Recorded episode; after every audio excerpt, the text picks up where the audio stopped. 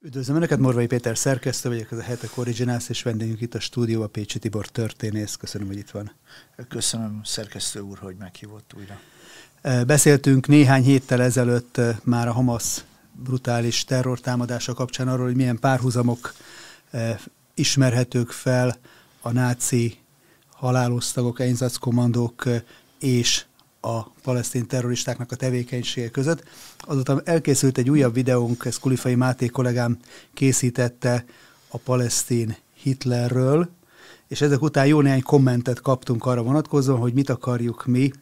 az arabokat, palesztinokat és a nácikat összemosni. Ezért azt gondoltam, hogy talán érdemes erre a témára egy kicsit visszatérni. A kommentek között volt olyan, amelyik arra hivatkozott, hogy maga a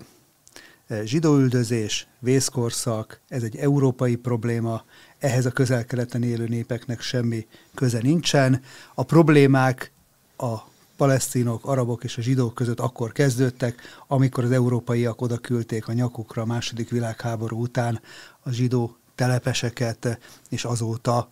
azok próbálják kiszorítani a helybeli lakosságot. Sokféle változatban megfogalmazódik ez a tétel mostanában.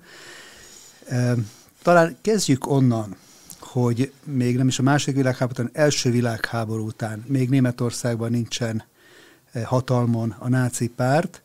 de a közel-keleten Palesztinában, ugye mi földrajzi területként értelmezendő, tehát Palesztinában már zajlanak pogromok zsidók ellen. Ezek hogyan történtek, mit lehet erről tudni?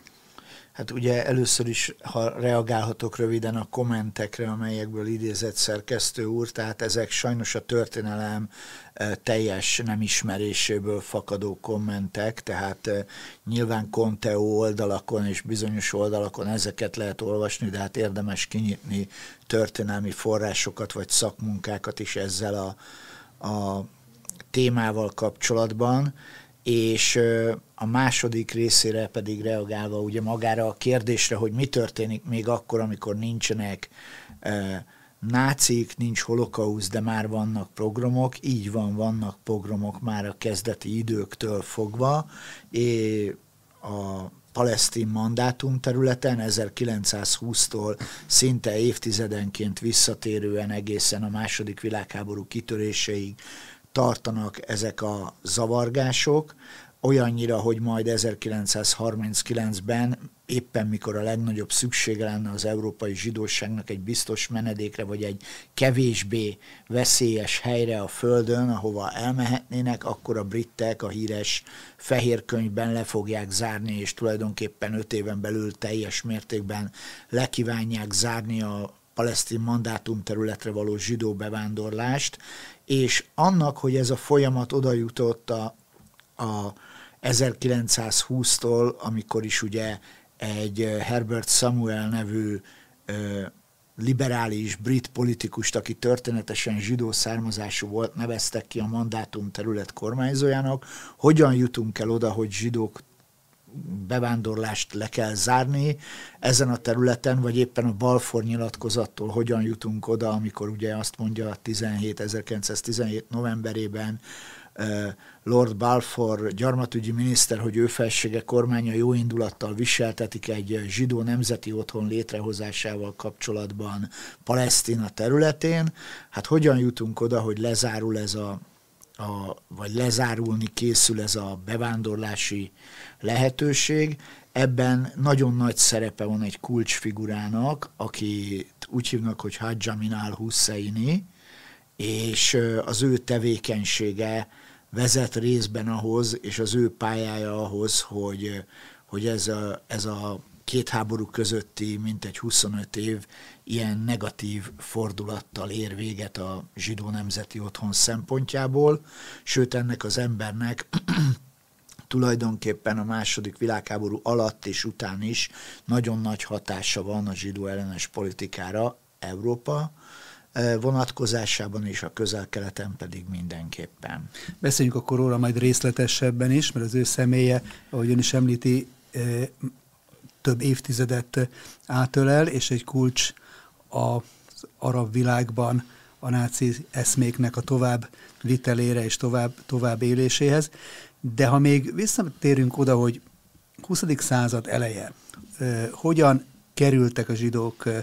Palesztinába, hogyan teremtődött meg egyáltalán az a helyzet, amiben ez az ön által is említett levél, a Balfour nyilatkozat megszületett, amivel kapcsolatban egyébként szintén kommentelők szoktak emlékeztetni egy ilyen konteós szára, hogy hát ezt ugye az akkori brit miniszter Lord Rothschildnak írta, és hát lám-lám, itt van a nagy összefüggés, hogy hogyan találták ezt úgy együtt, a bankárkörök, meg a brit elit ki, hogy ott a arabok nyakára telepítsék a zsidókat. Tehát hogy is indult ez a történetnek ez a szakasza? Hát akkor már csak a Balfour nyilatkozathoz még egy, dolgot, hogy valóban Lord Rothschild a címzet, aki történetesen egyébként cionista volt, tehát a zsidó nemzeti otthon megteremtésén munkálkodott, és a levélnehez csatolódott, ugye hát nyilván minden hallgatónk és nézőnk rendszeresen kap a brit, valamelyik brit minisztériumtól egy levelet, ezért nem kell bemutatnom azt, hogy ezekhez a levelekhez, például a Balfour nyilatkozathoz csatolódott egy kis üdvözlőkártya, amelyen Lord Balfour megkéri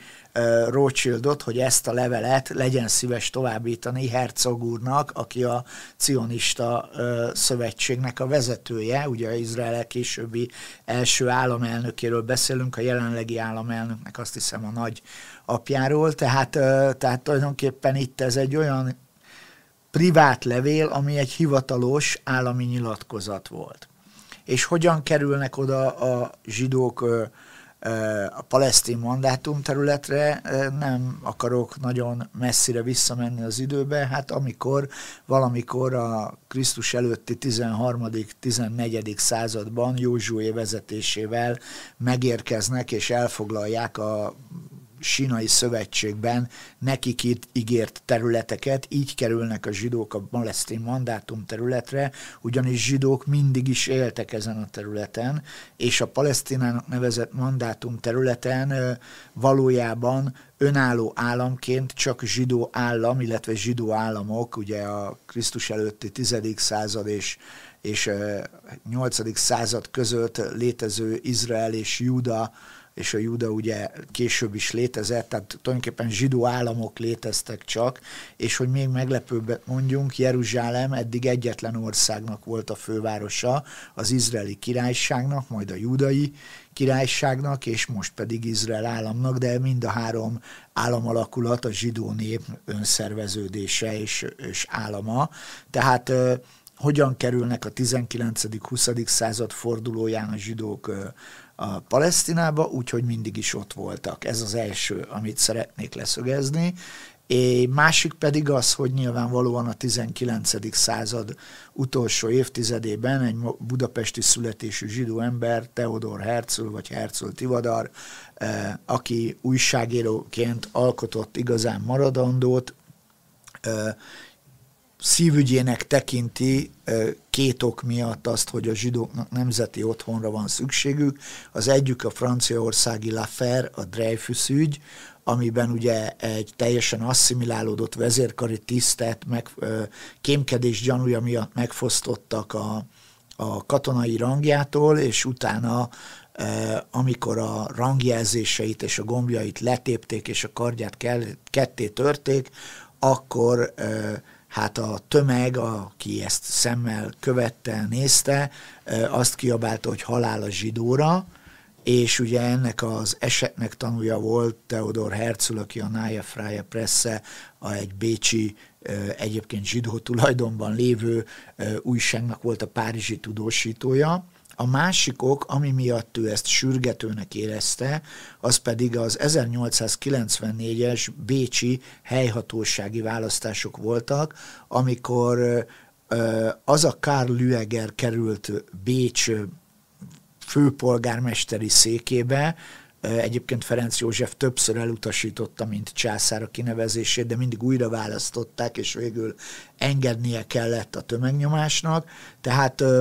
ez a Karl Lüeger lett Bécs főpolgármestere, aki tulajdonképpen kiátszotta az antiszemita kártyát, és egyébként ez az ember találta ki a Judape, Judapest kifejezést is, tehát a budapesti eh, magyar kormányra az osztrák-magyar monarchián belül azt állította, hogy igazából zsidók irányítják a magyar kormányt, és ezért,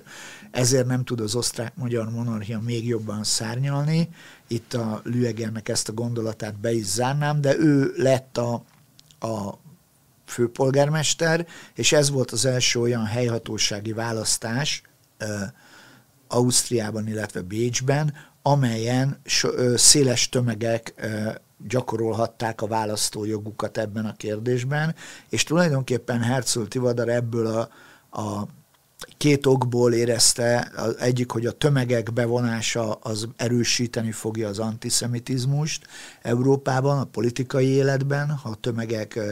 artikulálhatják a véleményüket a politikában, másrészt pedig, hogy a leginkább asszimilált és a legbefogadóbb országban is előjött egy probléma miatt a, a zsidó ellenesség, ebből ő arra a következtetésre jutott, hogy a zsidók nincsenek itthon Európában, és szükségük van egy majd divatos szóval mondva egy safe place-re, egy nemzeti otthonra, és akkor ezt kézenfekvően hol máshol tudnák megvalósítani, mint azon a helyen, ahol volt már zsidó állam, tehát a mai Izrael területén, és ugye megírta a Zsidó Állam című munkáját, amiben felvázolta alig több mint száz oldalban azt, hogy ő ezt hogy képzeli el, és persze számos kérdést nyitva is hagyott benne, rábízva majd a, az utókorra, és 1897. szeptemberében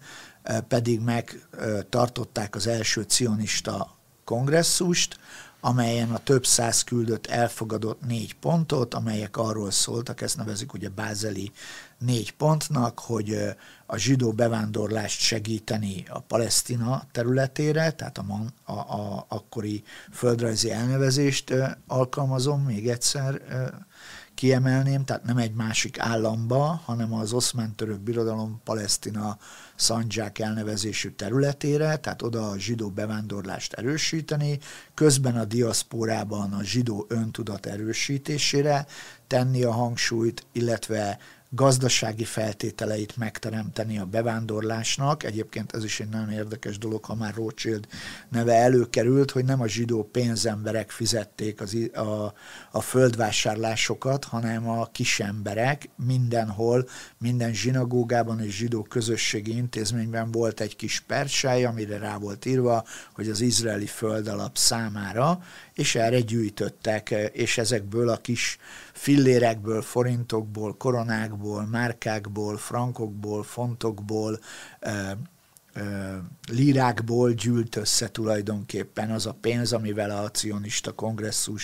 kongresszuson belül a, az izraeli föld alap elkezdte megvásárolni a földeket, és a negyedik ö, ö, célkitűzése a bázeli kongresszusnak pedig az volt, hogy nemzetközi e, elismeréssel, nagyhatalmi elismeréssel, tehát jogilag rendezett formában megalapítani ezt az államot, és hát ugye már az előző beszélgetésünkben is soroltuk ezeket a a dolgokat, de hát emlékeztetek csak, és az ismétlés a tudás anyja, tehát a, a Balfour nyilatkozat volt egy ilyen, vagy a Sanremo egyezmény, de a brit mandátum szerződés is ide vonatkozik, és ugye tulajdonképpen a végső lökés az 1947 novemberi ENSZ határozat, amely eldöntötte, hogy a zsidók kikiálthatják a saját államukat május, 48. május 14-én, ha akarják és hát akarták. Még egy gondolat erejéig, akkor visszakanyarodva a Bécsi főpolgármesterhez, jegyezzük meg, hogy Karl Lüger lett Adolf Hitlernek egyfajta példaképe és mentora. Ugye Hitler Bécsben töltötte a 20. század első évtizedének jelentős Igen. részét, és, és nagyban hatott rá ez az antiszemita polgármester. Akkor abból, amit elmondott, ha jól értem, és talán érdemes ezt is akkor így átgondolni, amikor ugye még Herzl utópiája alapján, meg más tényezők következtében elindult a, egy nagyobb arányú bevándorlás Palesztinába, akkor, akkor ugye nem volt még zsidó állam, egyrészt ez akkor kellett, hogy az akkori hatalmak, a törökök, aztán később a britek befogadók legyenek. Igen. Másrészt, ami, amit talán érdemes elmondani ebből a szempontból, hogy nem egyfajta ilyen nagyhatalmi támogatással érkező gyarmatosítók voltak, mint ahogy egyébként a, akkoriban szokás volt a nagyhatalmak részéről, hogy kolonizálták eh, a különböző területeket, kontinenseket, hanem eh, függetlenül a úgymond az ősi Bibliából eredeztető eh, joguktól, ők azt a földet, ahol letelepettek, azt akkor konkrétan megvásárolták. Abszolút mértékben, tehát vásárolták a földeket, amelyeken a kibucok és a mosavok létrejöttek. Igazából a, a, az, ami utána majd 1948. május 14-én, majd ugye egy évvel később nagyjából a függetlenségi háborút leszáró fegyverszünetben megszületik Izrael állam, nyilván abban már vannak katonailag elfoglalt területek, de például Izrael megpróbálta az a függetlenségi háborúba alapjáraton azokat a területeket megtartani, amit egyébként az ENSZ mandátum kijelölt nekik, ami jóval kevesebb volt, mint amit a Sanremói szerződés kijelölt, amiről már múltkor is beszélgettünk, hogy a folyótól, a Jordántól a földközi tengerig eső terület lett volna a zsidó állam, és ugye a két állami megoldás az 1922-ben meg is valósult, mert létrejött a transzjordániai királyság, ami a palesztinai araboknak a Jordán partjától keletre lévő állama volt. Ugye ehhez képest látjuk azt ma a palesztin és hamaszpárti tömegtüntetéseken jelszóként, hogy a folyamtól a tengerig, Igen. de nem a zsidó államnak, hanem egy zsidó mentes Judenrein eh, eh, palesztin arab államnak a követelése, amit a nyugat-európai fővárosokban is eh, tömegtüntetéseken eh, követelnek. Sőt, hát engedjen meg szerkesztő még egy megjegyzést itt, amit uh, ugye most egy a 20 napja tartó háború során rendszeresen megjelenik az a fotó, nem új keletű információkat tartalmaz, amikor Mahmoud Abbas, ugye a palesztin hatóság vezetője, tart egy négy térképből álló ö, ö, hát ö, ilyen A kettes papírt, amin az első képen ugye egy teljesen zöld, mai Izrael területe teljesen zöld, és ugye egyre csökken a, a zöld zöld terület, és ugye ma már alig van zöld terület ebben a térségben, és ugye az első térképen a teljesen zöld szövegre ugye rá van írva, hogy Filiszta, ugye, tehát hogy palesztin állam, Palesztina, de hát ugye ne felejtsük el, hogy jogilag ilyen állam soha nem létezett. Tehát ez maga, ez a térkép nagyon látványos, mintha folyamatosan szorították volna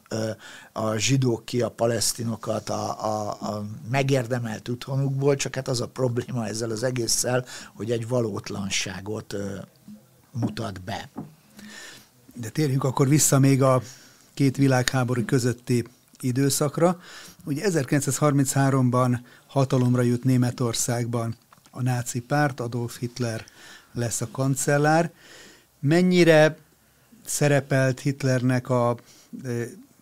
eredeti terveibe, akár a Mein Kampfba, e, a közel-kelet, mi volt az ő elképzelése, milyen, milyen e, célokat próbált megvalósítani, egyáltalán foglalkozott-e ezekben a korai években ezzel a térséggel? Hát ugye a nácik alapvetően, tehát a náci Németország és Adolf Hitler külpolitikai célja alapvetően egy olyan egyesített Európa volt, egységes Európa, ha úgy tetszik, egy olyan Európai Unió, amit a németek közelebbről szólva az árjafaj vezet és irányít, és ez az Uráltól tartott volna a az Atlanti óceánig ebben benne lett volna Nagy-Britannia, és tulajdonképpen a földközi tenger partvidéki államok. Konkrét tervei nem voltak a közel-keletre, ezek folyamatosan módosultak ugye a háborús helyzettel kapcsolatban, de a legerősebb szövetségesének, ugye Olaszországnak, vagy hát a legrégebbi szövetségesének, a Mussolini vezette fasiszta Olaszországnak kimondott célja volt ugye a római birodalom helyreállítása, amelyben szerepelt Észak-Afrika és a közel-kelet területe is. A közel-keleten ugye azt lehet látni, hogy ebben az időszakban azért eh, Németországgal szemben álló hatalmak, a meghatározók, Igen. angolok, franciák, ugye van amerikai jelenlét is, hiszen Igen. ekkorra már a kőolaj kitermelés megindul, és, és ennek rendelnek alá területi változtatásokat, és ugye, ahogy említette ön is, hogy a Jordántól keletre Transjordániát már annak következtében hozták létre, hogy kellett találni egy országot az Arábiából kitelepített, áttelepített, ott volt korábbi meghatározó klánnak, a Hussein klánnak, hogy bejöhessen a nyugati hatalmak által támogatott Szaud dinasztia, és létrejöhessen Szaud-Arábia. Tehát egy ilyen ellenséges zóna, ugyanakkor gazdaságilag meg nagyon fontos volt. Honnan tudtak a nácik egyébként nyersanyaghoz jutni? Hát igen, ez nagyon érdekes. Ugye Románia és Magyarország is a Tengely Szövetség tagjai, és a plojesti olajmezők és a zalai olajmezők nagyon sokat segítettek a, a német hadiparnak, ugyanakkor ők nyilvánvalóan szerettek volna kijutni Irak felé is, tehát a közép-keletre és a közel-keletre, illetve hát a Szovjetunió területei közül ugye Bakú és a Kaspi-tenger partvidéke lett volna egy ilyen cél, amit el akartak érni, hogy, hogy a nyersanyaghoz, tehát jelesül az olajhoz hozzájussanak. Volt már Németországnak az első világháború előtt, vagy első világháború alatt kísérlete arra, hogy valamilyen módon az arab világban szövetségeseket keressen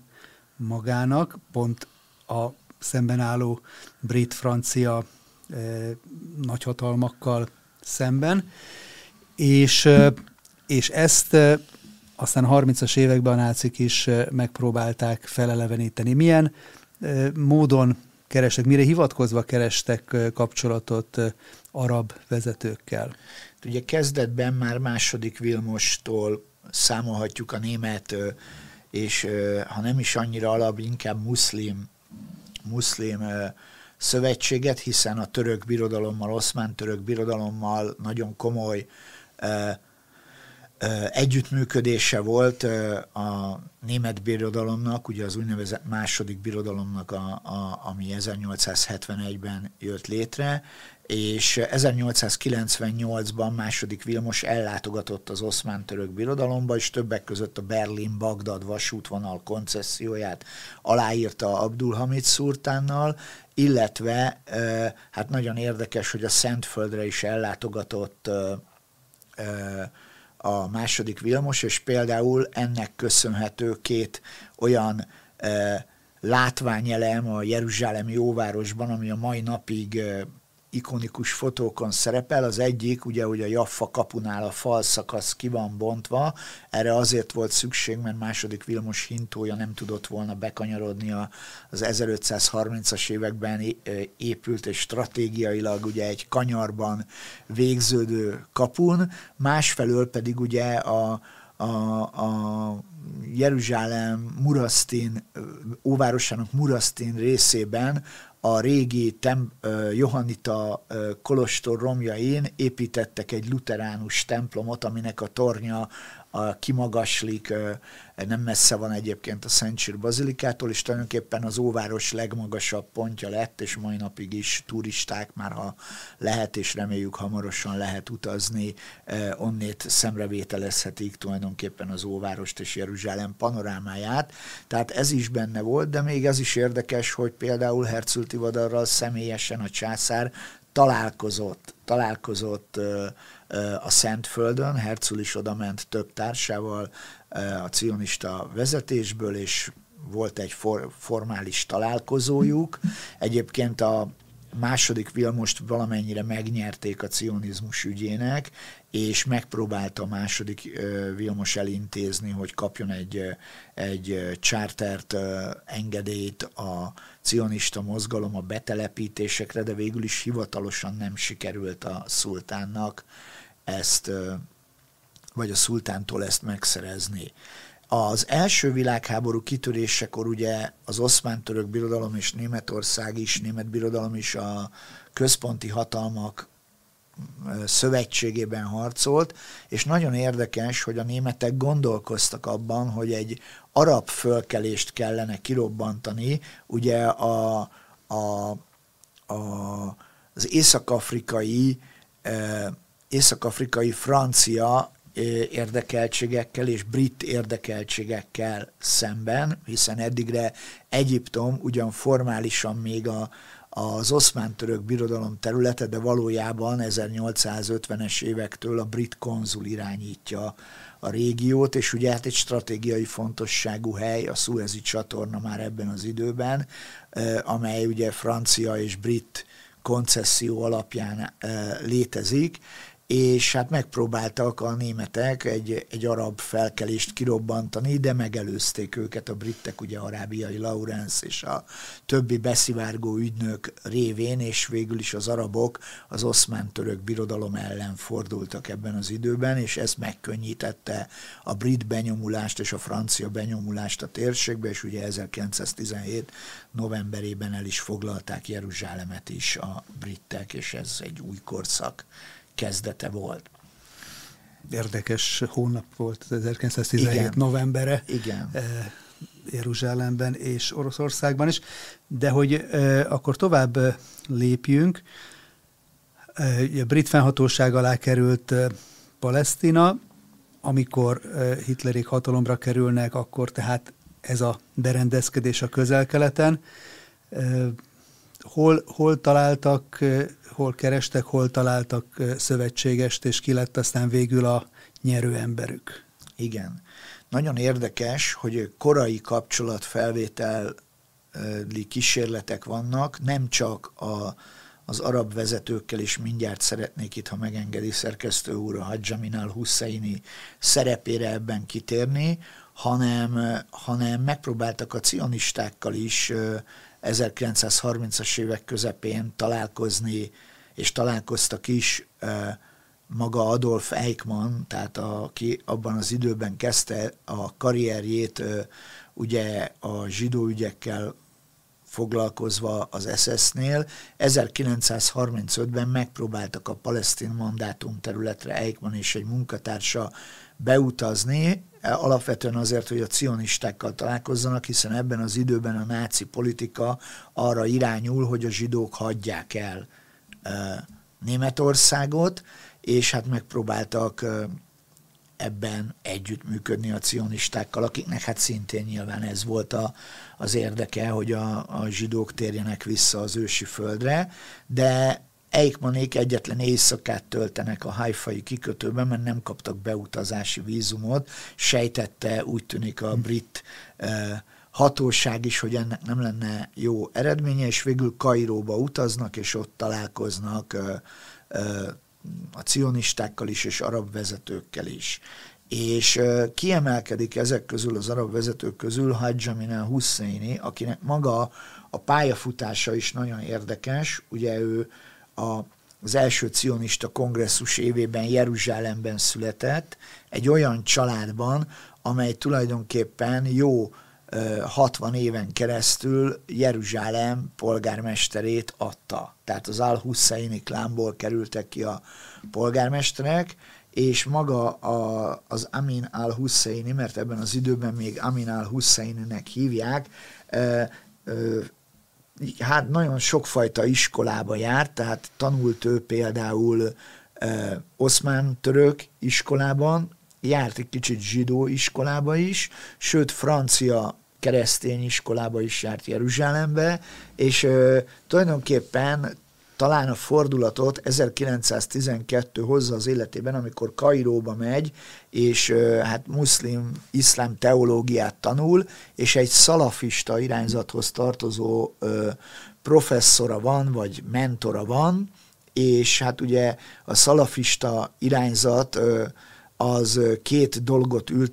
két dolgot hangsúlyozott, ugye az iszlám nevében egyesíteni minden arab törzset, tehát ez visszatérni az eredeti mohamedi koncepcióhoz, másfelől pedig minden nyugati kolonizációt, tehát gyarmatosítási kísérletet elutasítani, és tulajdonképpen itt tanulja meg azt Husseini is,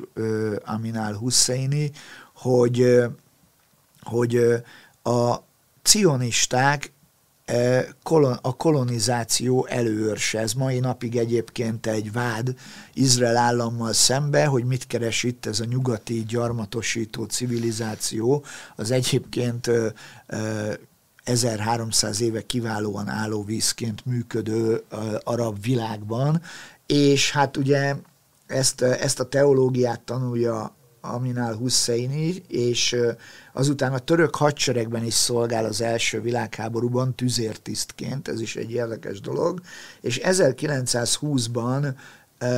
a pánarab törekvésekben aktív szerepet vállal, és tulajdonképpen Damaszkusz központtal egy damaszkuszi arab királyságot próbál az elvtársaival létrehozni, de, de ugye amivel a, a, a területeket felosztották maguk között előre a nagyhatalmak, és ugye Nagy-Britannia Egyiptomot és a mai Izraelt és Jordániát kapta, Szíriát és Libanont pedig Franciaország, ezért nem sikerült ez a pánarab állam, és ezért visszatér Jeruzsálembe, és 1920 áprilisában van egy nagyon érdekes zavargás, talán az első világháború utáni első zavargás, ami a Nebi Musa nevű zavargás, amikor egy keresztény körmenetet megzavarnak az arabok, és akkor ebb, és ebből e, ugye beavatkozik a brit rendőrség, hiszen akkor már brit uralom van a Szentföldön, és az arabok haragja így a zsidók ellen fordul, és, és hát egy több napos csetepaté és erőszakhullám veszi kezdetét, ami után nagyon kemény ítéleteket hoz egyébként a brit hatóság, mert például a revizionista zsidók egyik,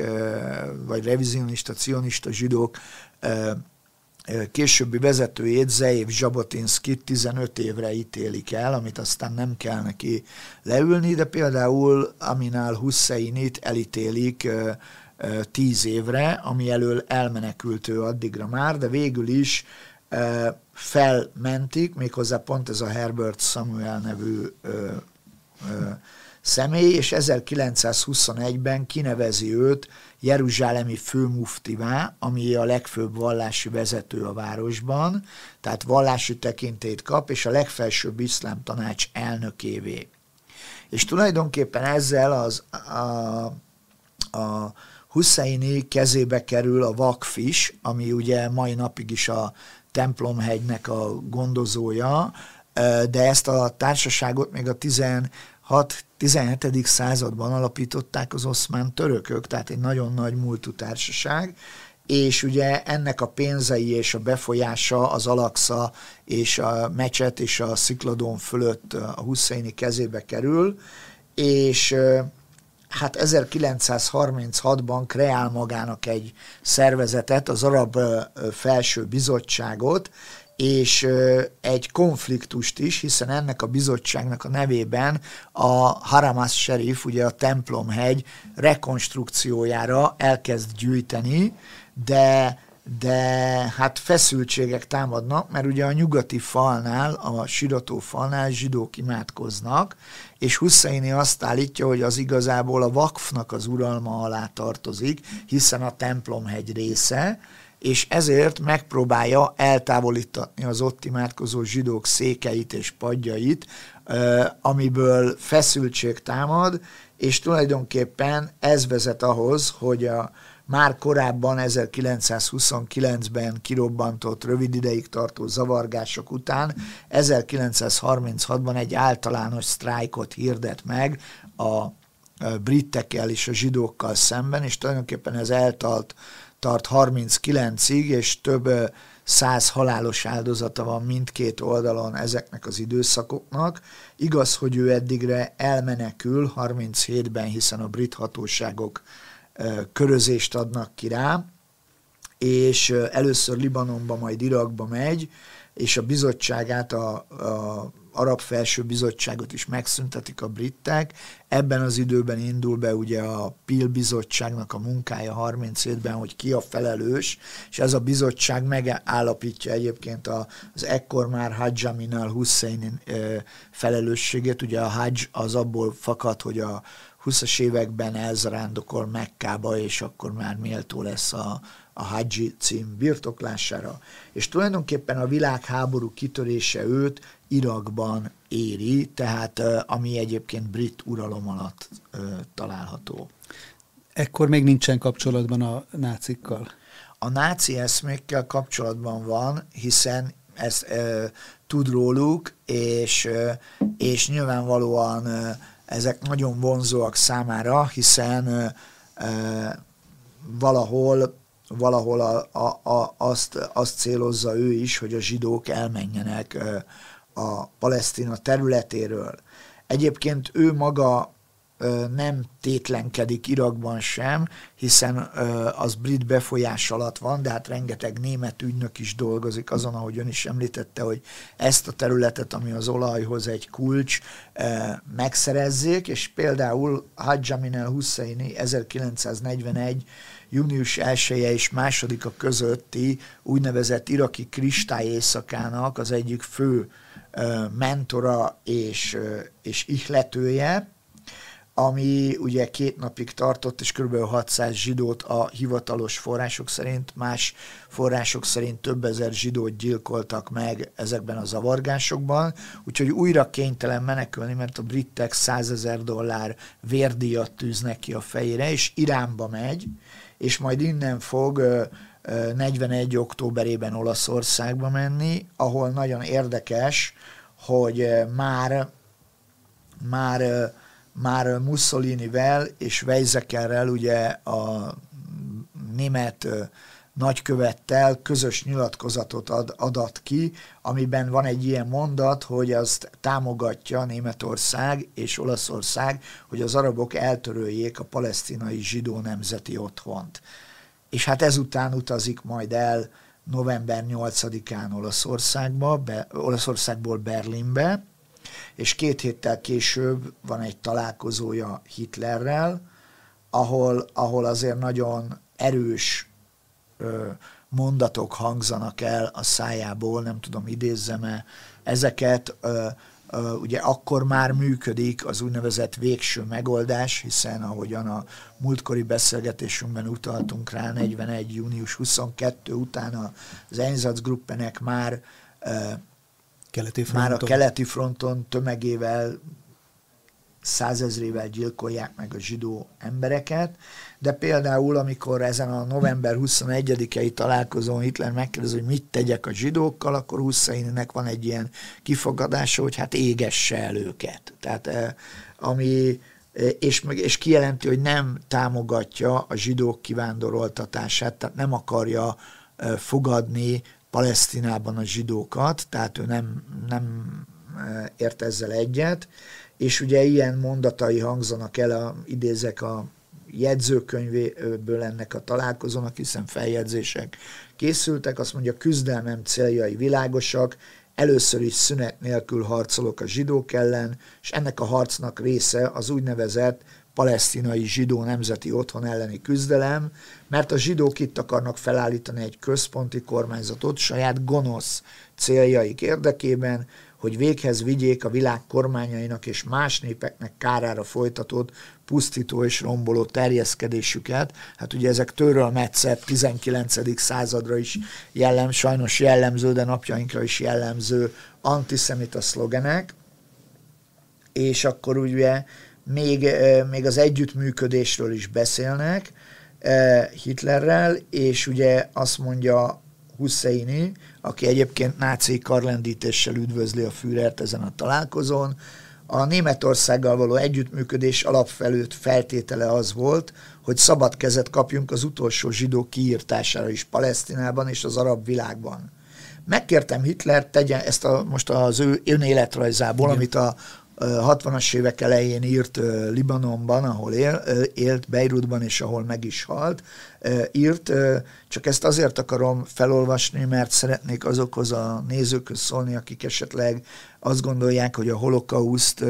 és a végső megoldás az egy kitaláció, vagy nem úgy volt. Hát Husseini kendőzetlenül ír, a célközönsége is ugye vevő volt ezekre az információkra, tehát ő maga a visszaemlékezéseiben nagyon részletesen ír a végső megoldásról és a náci zsidó ellenes politikáról, tehát csak annyit akarok mondani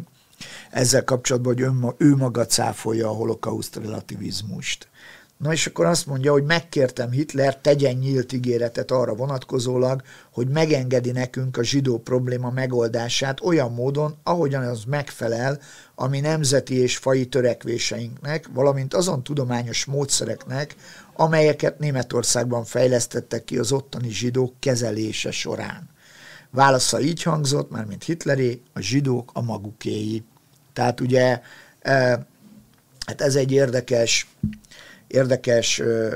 párbeszéd lehetett. Ugye felmerülhet esetleg, hogy csak hogy esetleg megpróbálják cáfolni ezeket az információkat a kedves nézők, és engedtessük meg, hogy szóljak, hogy talán elkerüljük a felesleges mm. fáradozást a kommentekkel, hogy hogy lehet az, hogy a semita származású arabokat így támogatták az antisemita, antiszemita nácik. És ugye ez abból adódik, hogy az arabokat uh, uh, Hitler uh, tiszta fajunak tekintette, mégpedig azért, mert a cseremisz és cserkesz és kaukázusi hatásokat vélte felfedezni bennük, és, és ugye Hajj Amin Hussein is kékszemű és vörös hajú volt, ami teljesen megfelelt ennek a, a képnek. És ha lehet még erről a kérdésről beszélni, hogy a végső megoldás és Hajj Amin Husseini személye, Ugye, hát maga a pályafutása is arról szólt, hogy például 1942-ben a ö, saját kérésére meglátogatta az Oranienburg és a Sachsenhauseni, koncentrációs táborokat, és ö, tulajdonképpen nagyon tetszettek eznek neki, és ö, és volt egy terve arra, hogy amennyiben ugye Egyiptom felől 1942 nyarán ez még egy teljesen nyitott kérdés volt, betörnek-e a németek Palesztina területére, akkor kérte, hogy majd Nablus környékén felállíthasson egy az Auschwitz-i táborhoz, megsemmisítő táborhoz hasonló koncentrációs tábort. És Christopher Browning professzor a holokauszt, illetve a végső megoldás eredete című tanulmányában azt írja, hogy 1942-ben, ugye amikor Stalingrad felé is előnyomulnak a, a németek, akkor volt egy másik cél, a Kaukázus térségének és a bakúi olajmezőknek a, az elfoglalása, és és Browning idézi Hitlert, hogy a Kaukázus térségének német elfoglalása és a közel és közép-keletre való benyomulás célja mi volt, ezt, és itt ezt Hitler leíratából idézi Browning és németül is megadja, de én most magyarul olvasnám fel, hogy az arab életszférában brit védelem alatt élő zsidók teljes megsemmisítése lenne ennek a benyomulásnak a célja, és emellett a, az arabok teljes felszabadítása a gyarmatosítóktól, legyenek azok britek vagy zsidók. Hát úgy, hogy a, a végső megoldáshoz mindenképpen ilyen köze van Husseininek, és hát nem csak elméleti dolgokat tett, hanem például 25 ezer önkéntes toborzott a boszniai Hanzsár nevű SS alakulatba, és 1944 márciusában beszédet intézett, több beszédet intézett egyébként a német rádióban arabul a közel-kelet arab lakosaihoz, és azt mondta ebben a beszédében, hogy keljetek fel, Arábia gyermekei, harcoljatok szent jogaitokért, gyilkoljátok a zsidókat, ahol csak éritek őket, kiontott vérük kedves allaknak, történelmünknek és vallásunknak. Ez őrzi meg tisztességünket. Tehát ilyen buzdító mondatai voltak. Akkor jól ért, a náciknak a mesterterve az lehetett, hogy egyrészt Észak-Afrika felől benyomulnak Palesztinába, másrészt északról is egy ilyen harapófogóba Igen. zárják, és átadják a hatalmat ott Husseinének? Hát tulajdonképpen ez. Tehát nem volt Hitlernek olyan terve, mint mondjuk a, a kelet, tehát a Szovjetunió nyugati területeivel, ugye a Kárpátoktól az Urálig, mert azt integrálták volna a nagy német birodalomba, de ezt a területet, a közép- és közel-keletet rábízta volna, hát lehet, hogy pont Husseinire, de mindenképpen az arab vezetőkre, így van. És hogyan befolyásolta a német végső megoldásnak a még borzalmasabb szakaszába való átváltást az, hogy, hogy az arabok Hussein vezetésével megüzenték neki azt, hogy ők egyébként nem támogatnák az európai zsidóságnak a Palesztinába való betelepítését? Hát ugye eddigre, 1944 novemberére azért már a következő lépések is, tehát következő elemek is akadályozzák egyáltalán ezt a kitelepedést. Az egyik az, hogy Nagy-Britannia nem hódolt be, hiába repült Rudolf Hess 41 májusában ö, ö, Angliába, nem tudta elintézni, hogy Churchill békét vagy akárki békét kérjen a, a náci harmadik birodalomtól. Ez pedig ugye nagyban akadályozta azt az úgynevezett tervet, ami már egy éve dolgoztak akkor a Birodalmi Biztonsági Főhivatal 4B4 osztályán Eichmann vezetésével szakemberek az úgynevezett Madagaszkár tervet, ami ugye az európai zsidóság mostoha körülmények közül való kitelepítését jelentette volna Madagaszkárra ne felejtsük el, hogy ekkor gyakorlatilag 1941 végén eh, a teljes francia gyarmatbirodalom német vagy japán vagy olasz eh, uralom alatt van, tehát a tengelyhatalmak birtokolták tulajdonképpen a visi kollaboráns kormányon keresztül ezeket a területeket, tehát ez, ez már egy akadálya lett volna bármiféle menekülésnek, de ugye amit 41 júniusának a végén elinduló Einsatzgruppen akciók és végső megoldás kezdetben csak a kelet-európai zsidókra jelentett veszélyt ilyen módon, de 41. októberében megtiltották a kivándorlást Nyugat-Európából is a zsidóknak. Képzeljék el azt a helyzetet a nézők, és ön is szerkesztő úr, hogy 41. októberéig, ha egy zsidó el tudta intézni, kivándorolhatott a nyugat-európai területekről és utána ugye van ez a találkozó, amiben meggyőződik arról Hitler, hogy tulajdonképpen az úgymond zsidó nemzeti otthonnak szánt Palesztina területén sem látják szívesen a zsidókat, sőt az arab világ is a zsidók elpusztítását igényli, de legalábbis Hajjamin el Husseini, aki ugye egy elég befolyásos személy volt, és, és utána ugye megtörténik 1942. január 20-án a Vanzé konferencia, ami erről döntést hoz, és azt látjuk, hogy tulajdonképpen ami, amire Christopher Browning is idézetet is akartam mutatni, hogy 1942 nyarára tulajdonképpen ott tart a német zsidó politika, hogy nem csak a német uralom alatt élő zsidókat kell megsemmisíteni, hanem egy esetleges közép-közel-keleti betörés során á, ki kell szolgáltatni az ott élő zsidókat a velük nem éppen barátságos arab és muzulmán tömegeknek. Hogyan alakult a Husseininak a sorsa a második világháború után történt felelősségre vonás vele kapcsolatban? Szerették volna, Franciaországban házi őrizetbe került, egyébként a harmadik birodalomban ő havi tízezer dollár életjáradékkal egy luxus villában élt, majd majd Franciaországban házi, házi őrizetbe került, és amikor háborús bűnösként bíróság elé akarták állítani, vagy a, ö, ki akarták hallgatni, akkor Egyiptomba menekült, majd Libanonban is élt, és ö, egészen 1974-es haláláig agitált Izrael elpusztítása mellett, tehát ö, idős kort ért meg, és ugye Gilbert Achar egyébként libanoni történész írt egy könyvet róla, és azért nagyon érdekes ez a könyv, mert elemzi a már korábban idézett visszaemlékezéseit, és ugye azt mondja Ahár, hogy önimádata nem engedte meg neki már, mint Husseininek, hogy a zsidók előtt igazolja magát, hörögve, hogy a zsidók sokkal magasabb árat fizettek, és mint a, mint a németek, és azt idézte is a könyvében Ahar a Husseini visszaemlékezéséből, hogy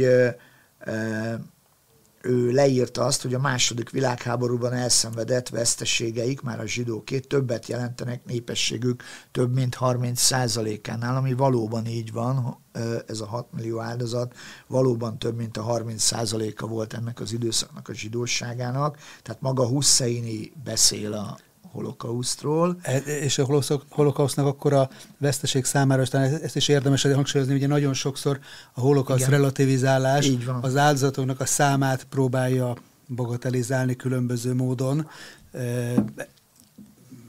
bizonygatva azt, hogy, hogy, hogy miért és hogy nem lehetett volna Igen. annyi. Tehát az arabok számára a, a, a náci oldalán álló arabok számára egyértelmű volt az, hogy a második világháború alatt sikerült az akkori zsidó lakosságnak a 30%-át kiírtani. A, ve- a vezetőik számára mindenképpen nyilvános volt, ráadásul pontosan még hoztam egy olyan idézetet, hogy ebben a visszaemlékezésében Husseini beszámolt arról, amikor a Heinrich Himmlerrel 1943 nyarán találkozott, és akkor Himmler azt mondta neki, hogy a németek már több mint három millió zsidót kiirtottak, és meglepte ez a szám, azt mondja Husseini, meglepett ez a szám. Tehát kevesebbre gondolt ő, és azért fontos ez, amit az Achár idézet elején mondtam, hogy Husseinnek az önimádata és az önérzete megakadályozta azt, ő nem akarta úgy, nem akarta úgy megírni az emlékiratait, hogy úgy csinálok, mintha nem tudtam volna meg minden, hanem büszkén felvállalta uh-huh. ezt a dolgot, és hát ugye ő neki maga, maga tudott arról, hogy mit tettek a nácik, és ezért ez egy erős érv az ellen, hogyha valaki relativizálni akar, hiszen Husseini akkor élt, ott volt, nem zsidó volt, nem volt zsidóbarát, nem voltak olyan tervei, hogy majd erre a nagy számra hivatkozva egy zsidó államot létrehozzunk Palesztinában, sőt az ellenkezője volt, és ezért küzdött egész életében, és hát a hatása pedig ennek az embernek óriási volt, hogy engedjék meg csak, hogy Izrael körülvevő néhány államról kapcsolatban mondjam a hatását. Egyrészt ugye, amikor, amikor ő ott volt Egyiptomban a háború után, hatással volt a későbbi Nasser egyiptomi elnöknek a testvérére, aki a Mein Kampfot arabra lefordította, ami azóta is egy bestseller. A szíriai Bát párt, aminek ugye az Assad